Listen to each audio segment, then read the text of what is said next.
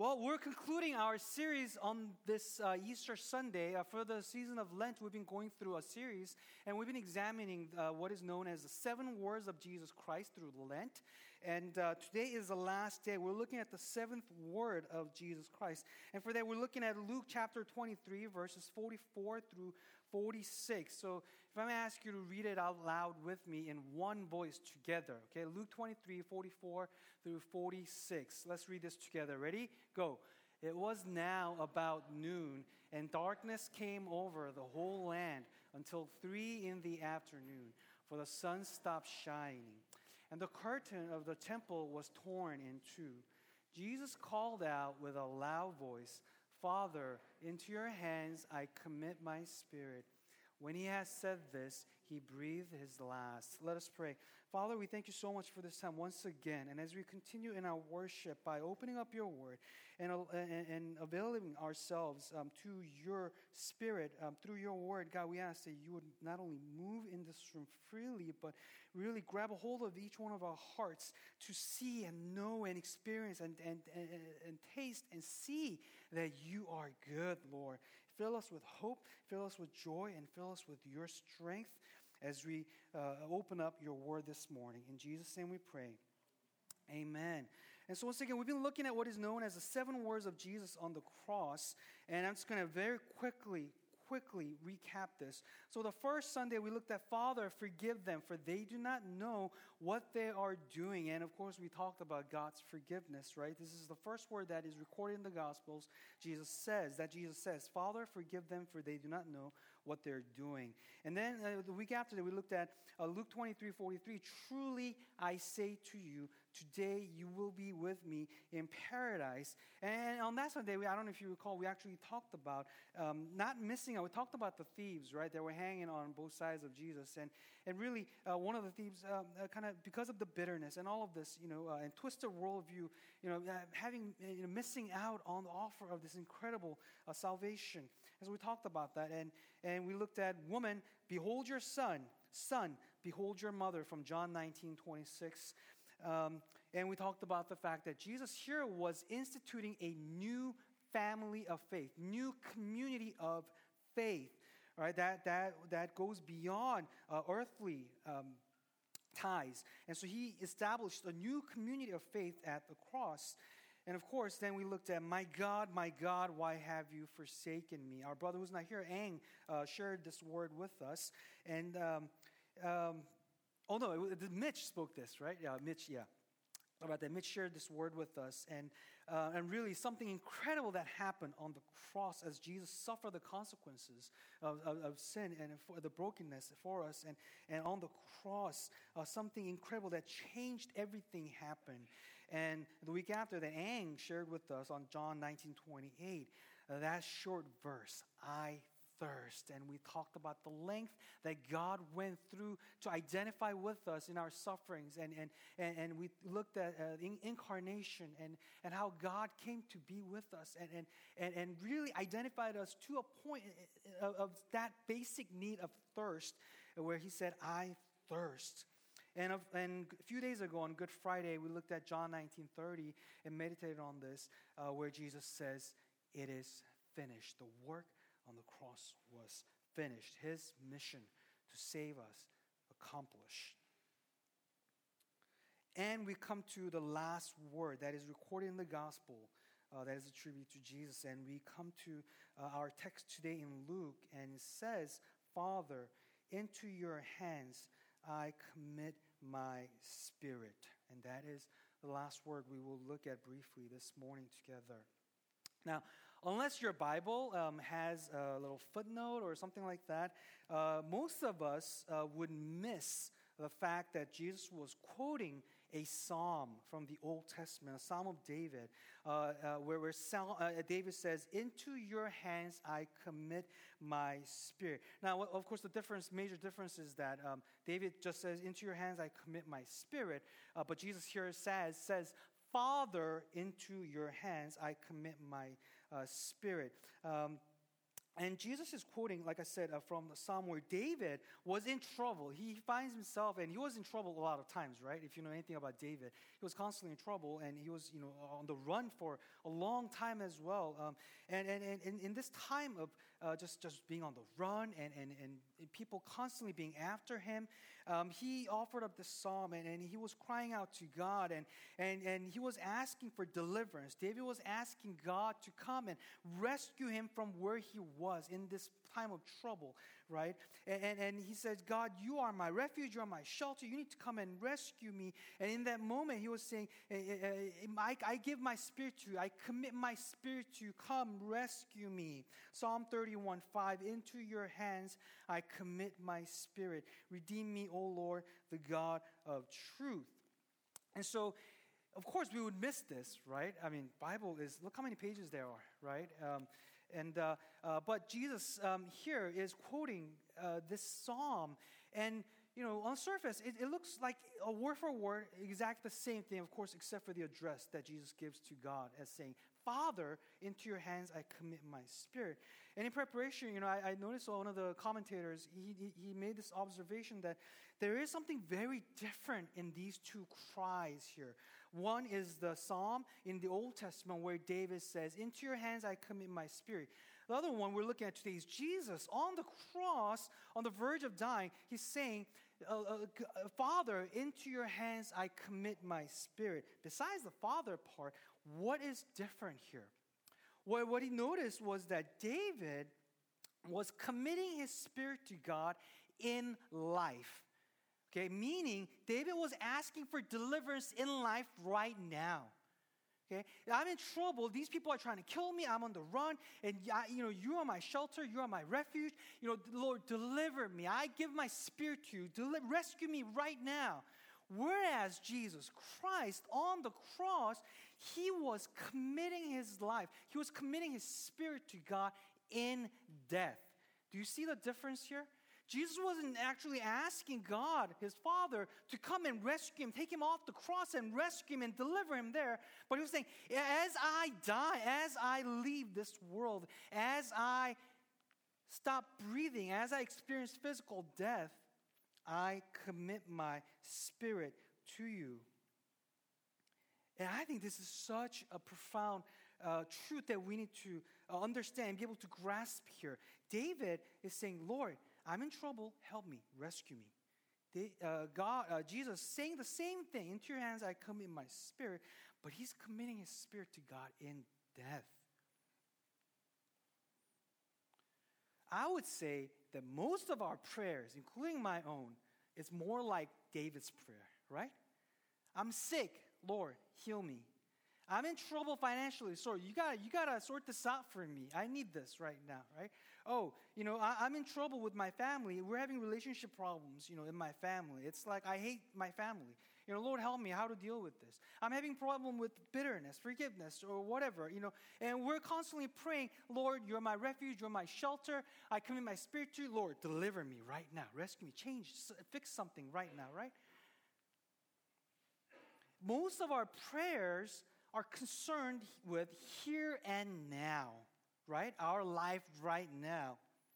And rightly so, because we live here, right? I gotta go to sleep tonight. I gotta wake up tomorrow morning. I gotta face another day. I gotta, I gotta do what I have to do every day, right? So most of our prayers are concerned with here and now. However, we lose sight of the fact that in, in the, in the grand scheme of things, if you look at the big picture, here and now is a very, very small part of the whole picture. And what we see is that David is praying for rescue and deliverance right now, whereas Jesus is not praying for that. He's saying, as I, as I die, I commit my spirit to you. And when we realize that here and now, even though it seems so big to us right now, that in the big picture, it's, a, it's such a small part, it's a tiny, tiny part of that big picture, that should cause us to live our life differently here. Parents do a lot of uh, different things. I, I, see, I mean, we just baptized Elizabeth today, but, you know, uh, we do a lot of things the way we do uh, with our kids because we know, especially uh, uh, when they're young, right? We know that, and most of you are familiar with this, that uh, first two years of, of, a child is extremely critical, right? I, I, I, heard that um, you know, our personality is pretty much developed, you know, before we hit the age of two, right? Um, and so it's, uh, you know, the way we talk to them, the way we uh, sing lullaby to them, the way we school them, the way we interact with them, the way we even feed them food, you know, all these things, right? Um, and when I think about this, I get really like stressed out because that's, you know, it's so much pressure. But, you know, uh, it, a lot of people know, and psychologists and, and child psychologists, a lot of people say first two years are so critical, right? Why? Is it, are the first two years critical for the sake of first two years? Why, why are those two years so critical for uh, the development of, of, of a child, of a person? Because those, we know as parents, those first two years are very important, but very small part of the rest of this child's life, right?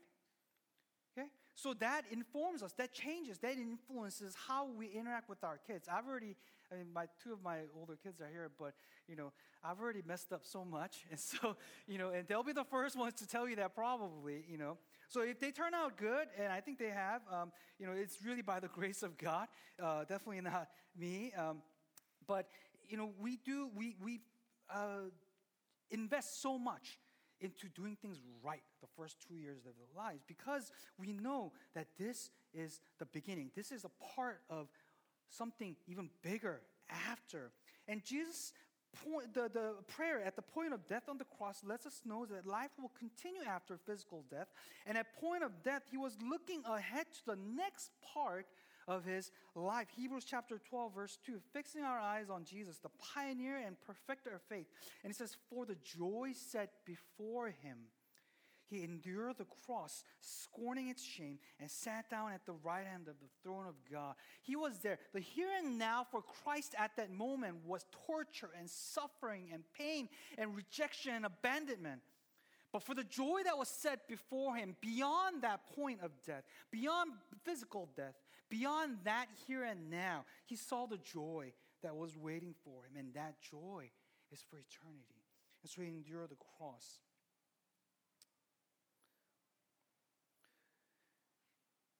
You know, I don't, I don't know why I think this is funny, but I think, uh, I don't know, including myself, we all live as if we're going to live forever, physically, right? Um, do, I, do you know how I know that? Because we never really think about death, right? for my, my own mortality. And some of us with really dark, you know, personalities, maybe you do think about death all the time. I mean, even as, as you know, um, uh, I don't know, jaded as I am, you know, um, I don't think about my own death all the time, you know, and, and we live as if that's uh, something that's very far down the line, right? And for every single person, every single person, there is a moment right? Every single person, no matter uh, how old you are, how young you are, no matter how much you think about death or not think about death, there is a moment when the, the, the physical death beco- becomes a, a, a, a, very, you know, very clear reality for us. It, it crosses over from a distant, vague, this concept, death. I'm going to stop breathing. And, you know, some of us who are into philosophy would like to talk about what does it mean to die? You know, does our conscience live on? You know, oh, can we transfer our, our conscience onto AI and then, you know, can we just live on? Does that mean we're living or whatever, right? We, we could talk about all these things, you know, or not think about it at all. But there is a moment when all of that sort of vague concept and, and, and philosophical discussion um, crosses over from uh, this vague sort of thought to uh, this thing that's screaming in your face and staring right at you okay?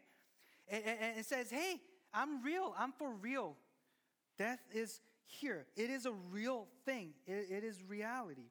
You know, Benjamin Franklin, uh, I know April, it's April. Uh, uh, what's due in April? Taxes, right? Benjamin Franklin uh, once famously said, apparently he was quoting somebody else, but we, we, you know, we uh, remember him for saying this, that nothing can be said to be certain except for death and taxes, right? You probably heard that before, right? It says, in this world, there's nothing is certain. Because I guess they were celebrating the, the Constitution and this, oh, this is going to be great. It's going to, you know, really. But you know, all, even this, uh, it's not certain. The only things certain in this life are death and taxes. And we all know that is true, right? Um, but tax, we know we have to deal with it every single year, right? Every single year, right? But death, we either choose not to think about it or we forget about it or we kind of romanticize it or we, we think about it as this concept uh, until that moment for every single person something happens in your life to, to somebody in your family somebody that you love or to yourself and then that becomes a real thing as most of you know, you know, we were obviously devastated when we found out uh, last year uh, that Grace was diagnosed with stage three uh, cancer of the tongue, right? Most of you know, you know, we all pray for her and you all pray for us. And um, the meal train had been amazing. So thank you for that, by the way. I want to publicly say that. Uh, every Monday, Wednesday, the church came together and, and uh, you know, brought us uh, food, and, and, and, and so we're really thankful for that. But uh, last year, right around Thanksgiving time, when we first found out about uh, Grace's cancer, we were devastated. I, you know, I didn't, you know, um, how do you how do you respond to something like that, right? And and, and I, I, think most of you, in different ways in your family, you've dealt with probably similar things, um, but obviously it just came out of nowhere. You know, every, every time we saw different doctor or nurses, they kept saying, Do you smoke? you know, um, like, no, no. And they were just, you know, they were confused as to why she had it. And, and so much that uh, eventually one of the doctors just said, You're just unlucky. you just, you know, there's no reason why you should have this. You just, you just got it, you know. Um, and, uh, um, of course, because of that, you know, we had to have surgery. She, she had surgery. Uh, um, surgery lasted like, uh, how long was it? It was all day, like 12 hours. No, I'm sorry. Like, like eight hours or something like that, close 10 hours. And, you know, she recovered and radiation started. And praise the Lord, on Good Friday, she finished six weeks of radiation, you know, every day. She went every day for uh, 30 treatments, you know, for six weeks, you know. And, and I don't, I, we couldn't have planned it like this, but Good Friday, you know, she was done with radiation. So praise the Lord for that. Um, and, and, and, you know, uh, the recovery comes. But um, in the beginning, we were just dumbfounded and just trying to process what in the world was happening to her. And, and, and, and, and, you know, as many of you also know that Grace and I, you know, we like to uh, spend time in the evenings uh, at night uh, worshiping at home, you know. Um, uh, not every day, but uh, pretty often, you know, sometimes kids come out and say, Your piano is too loud. Can you turn it down? You know, um, yeah, you know, they need to know Jesus more. But, you know, um, yeah. but we, we worship and, you know, things like that. And, um, and, and, and in the beginning, when we are trying, before surgery, after diagnosis and before surgery, that in between time, we are trying to, we didn't know what was going on, you know. Um, and we're, we're singing uh, different worship songs. And one of the songs we're singing, it was, it was like kind of this uh, combination of different Psalms of David. And, and, uh, and it was a Korean praise song, actually. Uh, but when we worship, sometimes we sing Chinese songs, we sing English songs, we sing Korean, we sing whatever, you know, we feel like singing. This happened to be a Korean song. And, and the, the chorus, um, uh, when something like, um, uh, what was it, where is it? Oh, yeah, it's just like the psalm that we just read. In my journey, the Lord, in, my, in this journey of life, the Lord is my, my shelter, my refuge, and only in Him I find rest. And one day He will welcome me when, I, when I'm home. He will welcome me when I'm home, right? I mean, this is a very um, uh, common sort of phrase that, that are in, in, in the Psalms and also in, in, a lot of praise songs, right? Until that day, until that day. And, and, and in other times, I think we just would have sung it without really you know, oh yeah, yeah, that's nice. You know, again, like uh, what I was saying about death, you know, how we just think about it as this concept. Uh, you know, yeah, it's, it's, it's, it's nice. It's comforting, you know, think, to think that he's my refuge, he's my shelter. And oh, one day when, you know, I'm done here, I'll be, I'll be at home with the Lord, you know. But that night, obviously, things were different. We had been praying for healing. We had been praying for whatever, you know, we could, we could pray for uh, so that, uh, you know, somehow things will change, you know. But obviously it wasn't things weren't changing. Um, and uh, we didn't know what was going to happen. And doctors were saying, you know, we, we really have to uh, cut her up, in, and, and, then we'll know exactly how bad it, it, was, even with the scan and all that. And, and in fact, after the surgery, they, they said it was a lot bigger than we had thought. It was really big, um, the tumor. And so, but at this point, we didn't know any of that. And, and at, that, at, at that moment, it was one of those moments uh, that I just said where death becomes, crosses over from being this sort of a concept to a reality, right? It becomes a real thing. it, it is a real possibility now, right? And so when we were singing this song, uh, we realized that, that that one line, that home, Lord, you will, uh, when, when I'm done with my journey that I have in this life, you will welcome me home with your arms open. We realized, we, it, just hit both of us that, that you know, uh, as much as death is a reality, this home that we're looking forward to, our true home, uh, being with our God for all eternity. It isn't some abstract theological concept, but it is a reality that, that, that we don't sing, you know, it, eh, it's not something that we just sing about. And, and, and if I say chicken soup for the soul, do you guys all get that reference? Yeah? Okay. You know, it, it, like our hearts aren't just made like warm and fuzzy in a chicken soup for the soul sort of way, but it is this real thing, real place where we would go to be with our God the Father upon our physical death. And that's where our hope is to be, not here. And strangely enough, in that moment, our singing of home truly became a confession not only of hope, but it became our longing for it. In that place of brokenness, both physically and emotionally, and being helpless we were no longer singing with the desire for God to heal us. This is very important. We weren't praying at that point anymore for God to heal us, but we were praying with this yearning, this longing to be at home with the Lord. We stopped, we didn't pray for that because it was such an overwhelming reality that things were broken. You couldn't deny it. You know, you, you couldn't not think about it. Or you, you couldn't just kind of, you know, sugarcoat it and, and just keep praying, oh, you know, uh, just do something, Lord, and, and change it. And, and, and that's natural. We pray for that, obviously, but we got to a point where, oh, things aren't changing. Right? It became this reality that you cannot avoid. And when we're singing that song, we realize a lot of times when we sing refuge, when we sing shelter, deliver, Lord, rescue me, we're praying for here and now. We're praying that God will deliver me from my plight that I find myself in right now, this mess that I've placed myself in, or, or I found myself in somehow, or whatever it is that I'm dealing with. We're praying that God will deliver me, change that right now. But you realize that our hope, even though that may not happen here on this side of life, that our real hope is to be on our life with God after our physical death for all eternity. And in that place of pain, just intermingled with hope, you know, um, she kept saying, Oh, man, you know, she kept saying, I want to go home. I want to go home. you know, of course, we're singing at home, but of course, she, was, she wasn't singing, uh, she wasn't saying, I want to go home, as in, I want to be home. Um, she was saying, I want to I want to be home with the Lord.